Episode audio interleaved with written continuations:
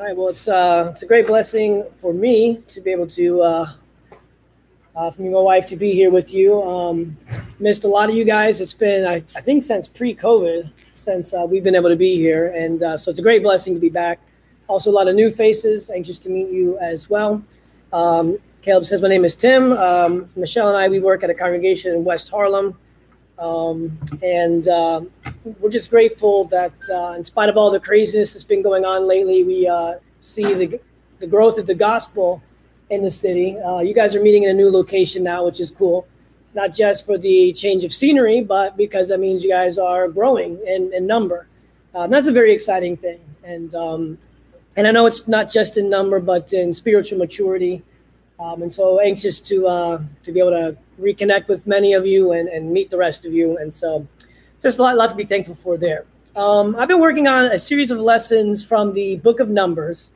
Uh, the number uh, book of Numbers is an Old Testament book. It's about the journey of the Israelites from Egypt to the promised land. And it's a really good book where you can focus on the sinfulness of man, the ugliness of man. And um, I was thinking, you know, if we've got the Gospels, that tell about the mercy of God and the goodness of Jesus.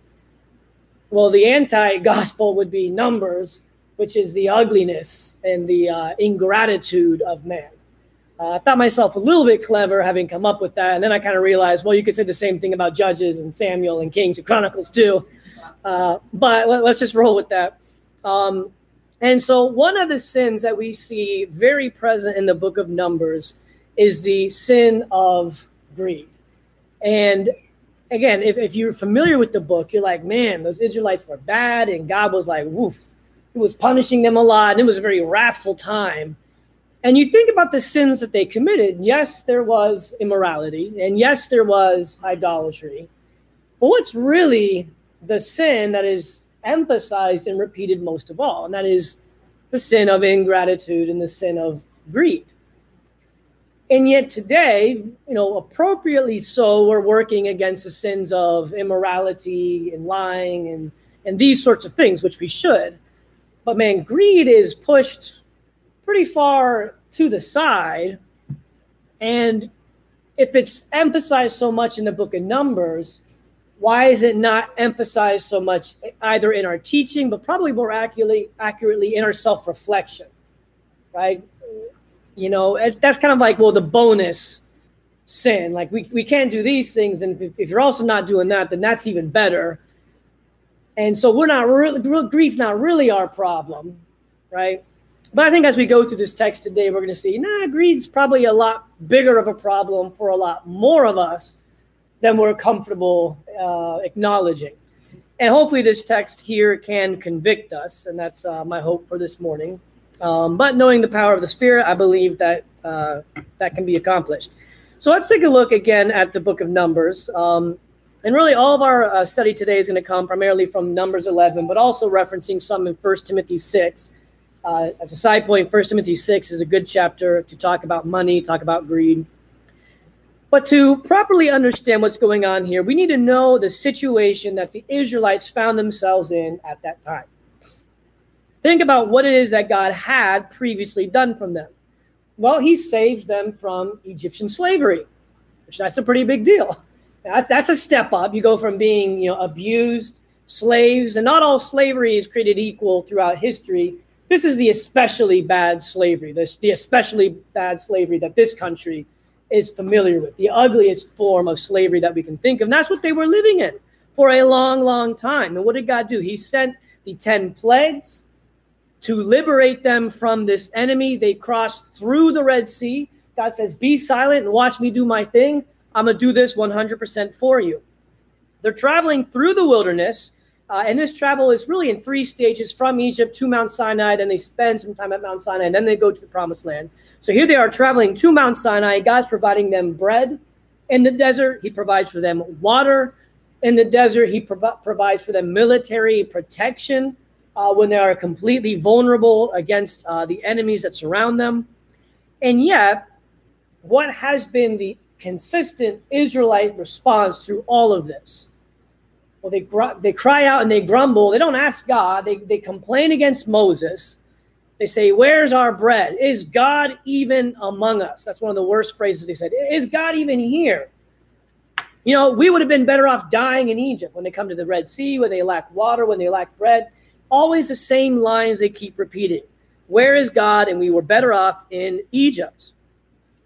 But so far on this journey, in spite of all their bad attitudes, God was just giving them the things that they needed. He gave them the bread, He gave them the water. Uh, the transition comes uh, after Exodus 32 when they create and worship the golden calf that's when God begins to punish them for their wicked attitudes, as we're going to see today. But so far, he's like, you know what? I feel like I probably proved to them who I am and what I'm able to do, but let me keep hooking them up. Let me keep helping them. They're going to figure it out. They're going to understand the kind of God that I am. Um, but we also need to acknowledge the situation that the Israelites were in. And we're going to talk about this more in a second, but they were traveling through a desert three, a three month journey through a desert. Um, not an easy time for them. So we can see why they would be tempted to grumble and complain. Um, let's go ahead and read our text again. I appreciate Caleb reading it, but since this is our main text and it's relatively short, we'll go ahead and uh, read it one more time to keep it fresh in our minds. So this is uh, Numbers 11, verse 4. The rabble, imagine this, this big band of hooligans, right? this rabble who were among them, they had greedy desires. There's our word, greedy. And also the sons of Israel wept again and said, Who will give us meat? That's another is God among us phrase. Who is there that can provide for us meat? We remember the good old days, the fish that we used to eat, keyword free in Egypt. Was it really free? Eh, there might have been a certain taxation on that fish that they are not remembering. Uh, we used to eat the fish free in Egypt, the cucumbers, the melons, the leeks, the onions, the garlic. But now our appetite is gone. And we've got nothing to even look at except for what? The manna, which happens to be free, actually free from God. So that's what they say here. Now, what's important is that it refers to their greedy desires. So this assembly, in God's perspective, is greedy. So let's let's learn what is greed from God's perspective. What does greed actually look like? Well, if you read the dictionary, it's going to tell you this it's an intense, selfish desire for something, especially wealth, power, or food. Based on my study through this lesson, uh, I would kind of define it as follows similar.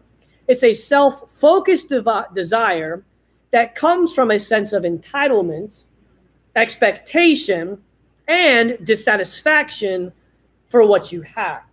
When we think of greed, we need to think about the ugliness of the desire. And maybe more than what is being desired, it's the ugliness in us that is doing the desiring, the ugliness from which this desire comes from, and the ugliness that we do because of this desire. Now, we need to think about what these Israelites were greedy for. It's really easy to want to beat up on them and pound them for being so wicked, and that's easy to do because that's what the text does, right? But if we're too hard on them, we do ourselves a disservice to realize wait a second, what would we be like in their circumstances?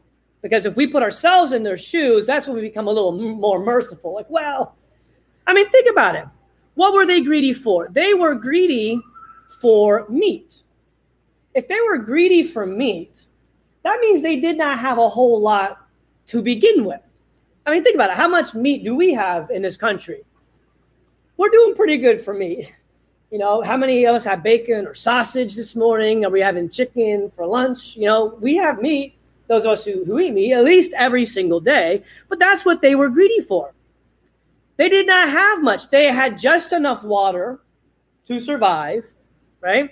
Uh, they had food, but keep in mind, it was the same food every day breakfast, lunch, and dinner. That's the three months that they traveled to Mount Sinai. They were at Mount Sinai for a year and a half. Uh, my, my, illustration for this is uh, Honey Nut Cheerios. I have a funny relationship with Honey Nut Cheerios. If I haven't had Honey Nut Cheerios in a minute, I say, man, I want some honey nut Cheerios. I have that first bowl. I'm like, man, this stuff is good. You know, like I forgot how good this stuff is. It's hitting just right. So I eat the box, and then I buy another box, and another one. And by the third box, I'm eating Honey Nut Cheerios, I don't know, three, maybe four times a week in the morning. By the third box, I'm like, all right, this is it's starting to overstay its welcome. And, and the way the manna is described, it's this sweet, flaky bread I bet it was good. I bet the first time they had it, they're like, all right, this is great, man. This bread's nice. But it doesn't matter what kind of food it is. It could be pizza, it could be rice and beans. If you have the same thing every single day, three meals a day, how are you going to begin to feel about that? Come on, man. We got to get some variety here. At least in Egypt, we had variety of foods, which was accurate. All they wanted was some meat and something different to eat. How would we feel in that circumstance? No AC, you're living in a tent, you're probably not able to, like, well, of course, you can't take any showers. I don't know what kind of, how they could bathe themselves all that much. Again, the limitation of food. What would we say if we were in those situations? How would we feel if we were in those situations? What would we desire if we were in those situations? And we can only imagine because I believe probably the majority of majority of us here have not been in that situation. Maybe we have. I know this is a real situation for a regrettable large amount of people in this world. Not as much for people here. Maybe you came from that in a different situation and if you did, man, educate us on what I personally will never be able to understand, at least so far in my life. But that's where they were. And yet they were considered to be greedy. And why is that? Well, I can think again of the ugliness, the entitlement and expectation. They deserved to have a better life. I mean, God freed them from Egypt, yes, but this ain't much better if we're not any happier here, then what was the benefit of leaving there? God, you owe us a more comfortable, a more convenient, and a more, forget luxury, just decent life. They deserved that.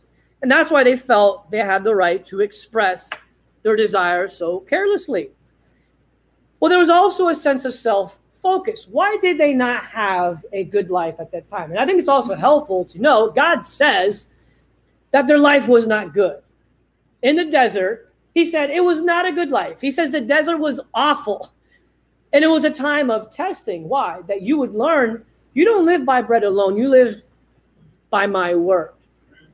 So God would say, Yes, life is hard. Yes, this is ugly. This is difficult. But I've got a reason for you to go through the things that you're going through. Well, that's not fair, God. Is it not fair? I'm testing you now to teach you lessons now because what do I have planned for you? Ever heard of the land flowing with milk and honey? We've been saying that a couple of times. You, I, I know it's been three months. I know it's been uh, now a year and six months. I know you got three more months of journey, but can you work with me? Can you focus on my plans for you rather than what you feel like you need right here in this moment?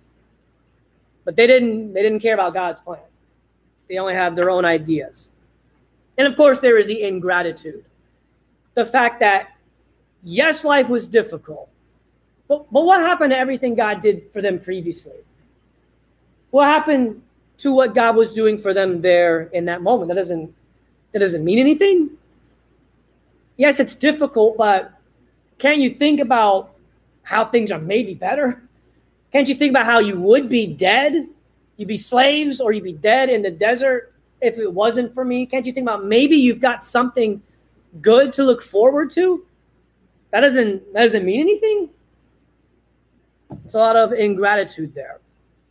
Um, not to mention they received the law of Moses, which was a blessing that they could enter into this special ceremonial rela- relationship with God, knowing how to worship Him in a unique and special way that only they had. Others could could join and be a part of it, but they were privileged to have that. And on top of this, I think we get a healthy dose, or rather a healthy perspective of what God's standard for greed is. Uh, what we tend to do is only think of greed as an obsession with money. So if I'm not obsessed with money, I must not be greedy. But that's the same thing as saying pride is only when someone brags a lot, right? There are people who brag a lot. There's not that many people who are constantly bragging. Probably we're not always bragging about ourselves that much. I would not assume that about many of us here. Does that mean we don't struggle with pride? Come on, we, we know, man, pride's big. Pride's complicated. Pride is v- very encompassing of a lot of different things. And no matter how humble you are, you could be Moses himself. And we see the nuances of his pride when he strikes the rock and says, You bunch of bums, we got to bring water for you. Okay, there's there's Moses' pride there. God bless him, but even even him. And so what about greed? Oh, I, am not greedy.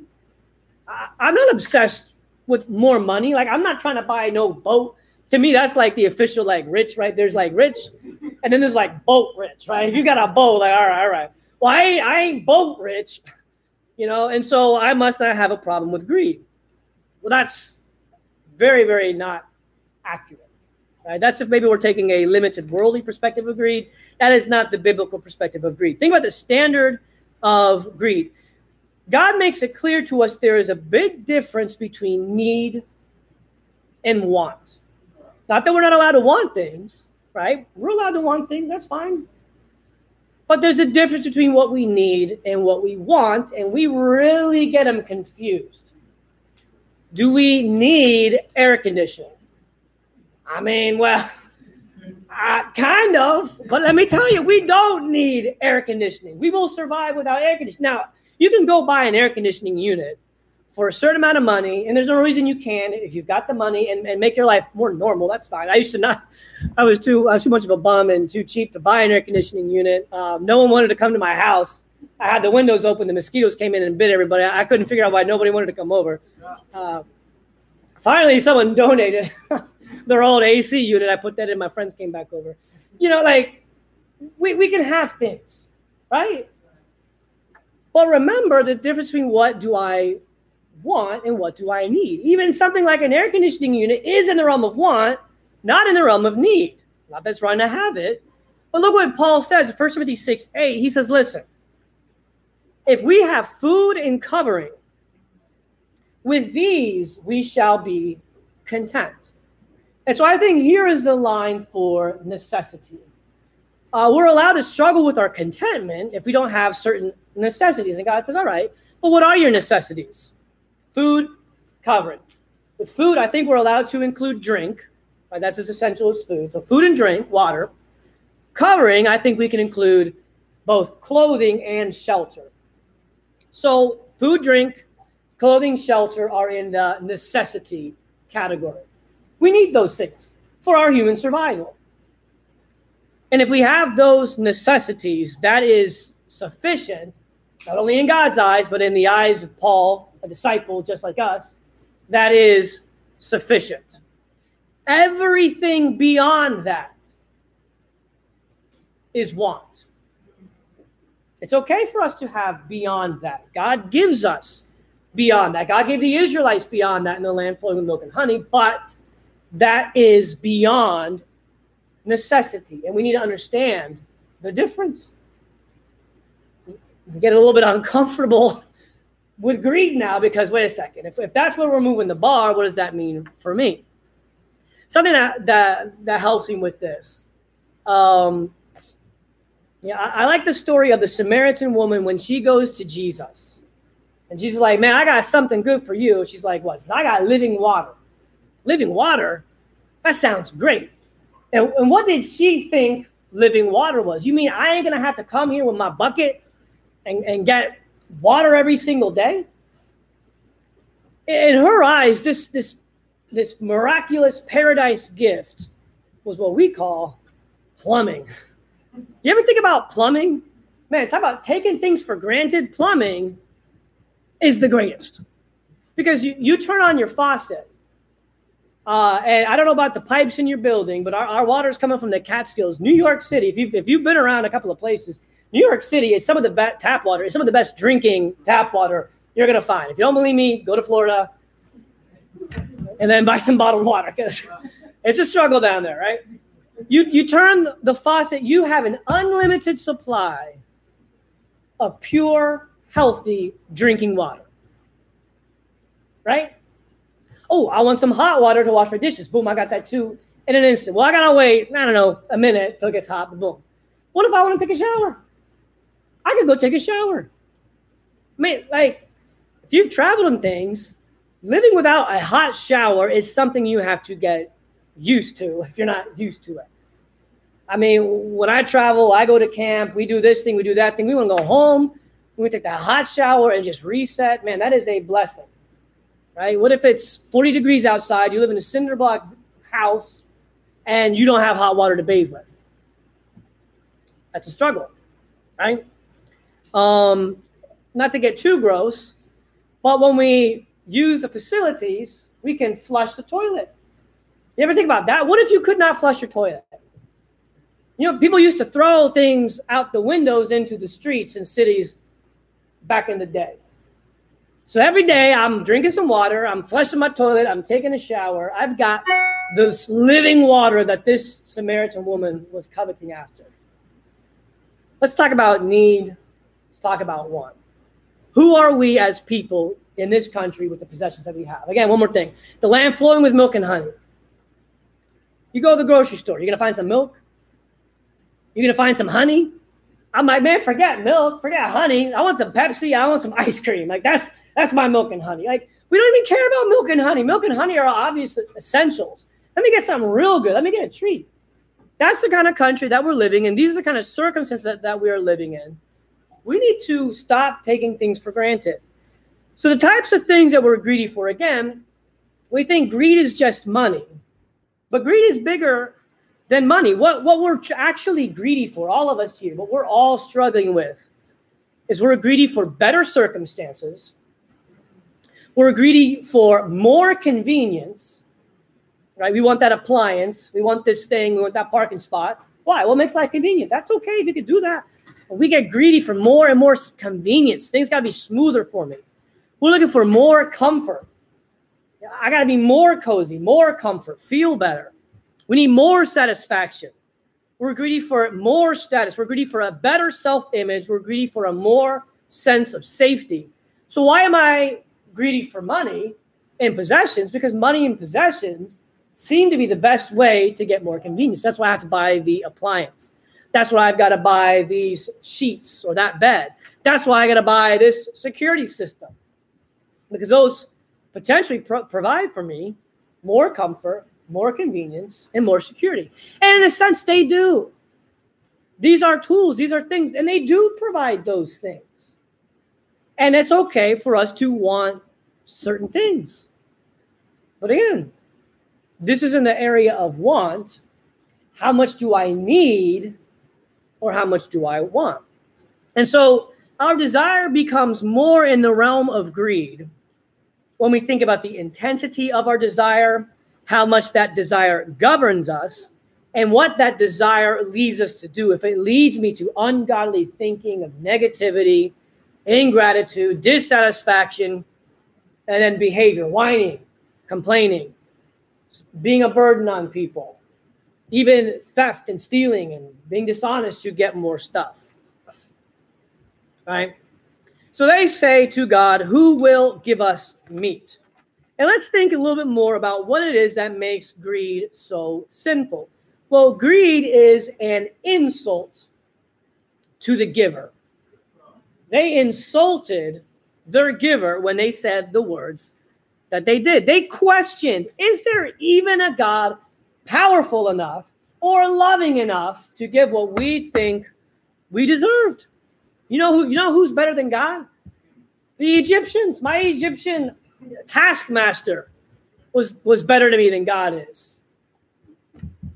Uh, that's that's a little disrespectful. We doubt God's ability to give, that He wants to or is able. So if He ain't gonna give to me, then who's gonna get it? Well, I guess I gotta step up and be God here. Let, let me do my thing. And of course, we don't appreciate what he get, what he's given us. Uh, we've been set free from sin, you know, that whole thing.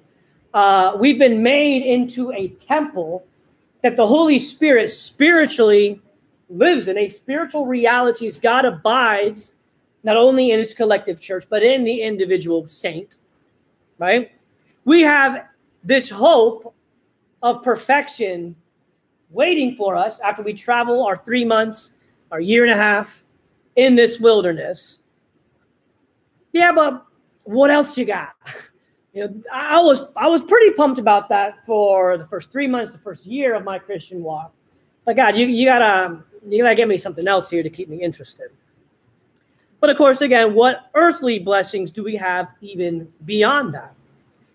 Uh, 1 Timothy 6 7 says, We've brought nothing into this world, so we cannot take anything out of it either. I'm not entitled, right? Of course not. Well, when you think about entitlement, entitlement is feeling like you deserve something that's not actually owed to you. So, what is in the realm of potential entitlement? Well, when you were born into this world, what did you have? Do you have, do you have clothing? Came out all naked, right? You, you, you, didn't, you needed a bath, for, you know, first of all. Do you have any food? You had parents. That's good. we, we had nothing when we came here. So who says any of this is what is due to me? Everything I have is lent to me. Even my even my wife. You know, I'm borrowing her. She belongs to the Lord. He's lending her to me to be my my significant other. I, I don't deserve that. I'm not owed to have the wife that I have, and yet here here she is, right? Um, you know, nothing is something owed to us. Everything is a gift. And how should I view my gifts, and how should I respond to my gifts? Not with a sense of entitlement. Uh, we also end up desiring the gift only, and not the giver, right? God, what else do you have to give me? I, I want what you can give me, but you, I'm not that interested in. But also, I think that the creation's got more to give me than, than you do, anyways. You know, I'm only interested in what you have to give me because that's where my happiness is going to come from. You know, I, I like you just because you can provide that, but you're not going to be keep me happy. Only the gifts are going to keep me happy. And all of this ends up just being a burden on the giver. When we're greedy, all this ugly desire is put on somebody, right? And of course, we're putting that on the Lord. But our greed is not only being carried by God Himself, it's being carried by any kind of people we share relationships with. They've got to bear the burden of my greed because somebody make me happy here. Someone make my life better. Uh, you look at Numbers 11, verse 11 and 14, Moses, Moses' response here, and he's not perfect in everything that he says. Uh, but first of all, Moses is speaking to God as opposed to the Israelites just complaining, period. Uh, and so God's tolerant with some of Moses's mm, less than perfect statements. Um, but Moses got a point here. He says to God, listen, God, this is the reality. Why are you being so hard on me? Why, uh, why have I not found favor in your sight? What do you got wrong with me? Why did you put all these people? Why did you put the burden of this people on me? I cannot carry this on my own. It's too burdensome for me. And he's speaking truth. He can't carry it on his own. He wasn't, even though it felt like it. But why did he feel so burdened? What did he do? Where did he come from? What did he give up? What, had, what kind of life has he been living and who's he been doing that for? He's been serving the people. He loves the people. He's going to pray on behalf of the people. God, please do not destroy them for building the golden calf. And, how they feel about Moses? We're not happy. We want more. You know, this is all your fault anyway. Says I, I cannot satisfy these people. Their satisfaction is a burden I can't bear. Think about our relationships. Parents, have you felt burdened by the greedy desires of your children? I get an amen? amen. You know, like you you buy them the gifts. You know, we didn't have the money for it, but let me be irresponsible because I, I want to make, make my kid happy. And I get them the gifts. And they don't like it. They, they don't care that I bought it. Or maybe they do like it, but then they immediately start talking about the next thing that they want. What do you What can you do about that? They don't they don't help you do the dishes. Hey, can you do the dishes? Ah, oh, come on, mom. Are you kidding? I do the dishes my whole life. I cook the dinner and you can't even do this. You're so greedy. We, we feel that burden. Children, do you feel the burden of your parents' greed? Your parents have expectations for you. You got to be this and do that. Yeah, I got an A on my test. Well, of course you did. You need it. You, my son's going to get A's on his test. Show me the A on the next test. Right? Keep it coming. Do children feel the burden of trying to satisfy the greed of their parents? Spouses, how much do we burden one another with our expectations and desires? Is it my spouse's job to make me happy, and make my life better, and make me satisfied? These strain our relationships. And we're not talking about money. We're talking about greed for other things, entitlement for other things. Now, greed is a sneaky sin. Um, we're very inclined to feel like that's not our problem. That's why Jesus says in Luke 12, 15, you need to beware. Be on guard against every form of greed. Ah, man. All right, Jesus. Got it. So, what are some indicators that there is some greed in my heart, some greed in my life? Truth is, it shouldn't be that hard to tell. We're very sensitive about the greed of other people. Other people's financial decisions, we're like, well, I don't know about that, right? Or when people expect things of us, come on, that's, that's too much.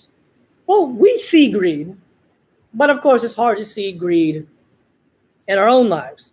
So, some obvious things we could think about to help us see greed. Do we always want more? You know, it's okay for me to want this, but if I have that, how, how quick am I to want the next thing? Am I already okay? Got it. Moving on. To the, this has got to be in place, and that, and that, and that, and that. When do we ever get to that point where, like, all right, you know, I put things in order. Here we are. Or is it always the next thing? Uh, do we despise what we have? You know, it's not just I want the next thing, man. I'm sick of what I have. Uh, you, you look at Numbers 21, 21, 5. The people, again, this is after God gave them meat. We're talking later, once again, they cry out to God and Moses, Why have you brought us up out of Egypt to die in the wilderness? There is no food, there is no water, and we loathe this miserable food. How can you, in the same sentence, complain about not having food and complain about the quality of food that you have? Right? There's a little bit of a breakdown. They hated what they have. We're not really allowed to hate what we have. Now, there's a difference between knowing that something could be better and hating it, right? And it's okay for us to want to maybe improve certain things. Your car's going to get to a point where, like, eh, it might be better to have a better car. But we're not allowed to hate what we have. Well, why not? Because it was a gift. You can't, you're not allowed to hate gifts.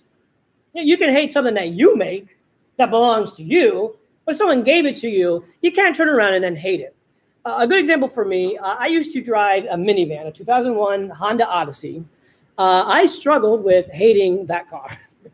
Uh, I was like mid 20s, driving around in a minivan. I didn't like the way it drove. Um, it was, you know, it's a minivan. A, it's a large car in New York City. I had it in one of the worst blizzardy winters that I've had in the 16 years that I've lived up here.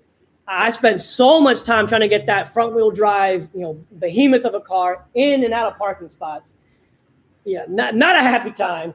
The reason I had the car is because I was picking up all these crazy kids from Brooklyn, from Bronx, from Jersey, from Queens, taking them to Bible classes, which was a good thing to do, but that was obviously a difficult thing. You know, a lot of challenges and all, and all the work and labor there. And, and this car kept having problems. You know, I got it in the first month. I had to replace the transmission all right, you know, and then after the, the shocks and things and these things, always a financial burden I really struggled to like that car. Uh, and sometimes I hated that car. But do you know how I got that car? I actually inherited that car. Uh, it was a donation given to uh, Emily Hall to drive around pick up kids. Uh, when she got married and moved to Atlanta, I inherited it from her. So it's a free car that was given by the Saints to do the work of the Lord, which I was being equipped to do. And there was a lot of good things being done in that car. You know, it wasn't always great that we took 14 kids in that minivan to a Bible study because that's not safe. But at least we got 14 kids to a Bible study in that minivan. Thank the Lord that He protected us when I was making some very foolish decisions. But I mean, there was a lot of good work being done with that car. And who am I to hate that car? Right? We struggle to like and to appreciate what we have. Now, we can get a better car, especially if it's breaking down. We can update this thing and update that thing. It might not be the best, and it's okay that you don't think it's the best because it's not the best. And it's also okay to say, you know, it'd be nice to have something better, maybe. But it's not okay to hate it. We got to be patient and content until the Lord provides us with something different. That's that's what we're talking about here. And so, really, the, the greatest indication of whether we are or are not greedy how much do we complain? Right? How much do we complain? Complaining is the unrestrained manifestation of the ugly ingratitude and greed in our hearts. That's what complaining is. It just is. Um, we think we're allowed to complain. It's normal. Read the book of Numbers. We're not allowed to complain. We're not. You could say, hey, God, we kind of need some some water. We're like out of water. Can, can we have water? Like, you're, you're taking care of us, right? I mean, if, if you don't give us water, we're all going to die. Like, can we have some water? That's not complaining. It's communicating to the Lord about the things that you need. They say, ah, this is worse. This is terrible. I want to get out of here. I'd rather die in Egypt. That's complaining. Right? If we complain, and, and complaining is not just what we say out loud to other people, complaining is what's going on on the inside. I complain a lot on the inside. It's hard to control those attitudes. But the more we externalize our complaining, whether by saying it or even thinking it, the stronger it grows internally. It's justifying the, that greed and that desire. We're lying to ourselves constantly about why we've got the right to feel the way that we do, and we don't. That's the lies of Satan. Um, all right, so that, that's a lot for us to think about here. So let's talk about some solutions, and uh, we're going to go through this last portion a little bit quicker. Think about some solutions to the problem of greed. First things first, let's talk about what is not the solution. They were greedy for meat. So you would think, well, give them some meat, and then what? That will solve the problem, right?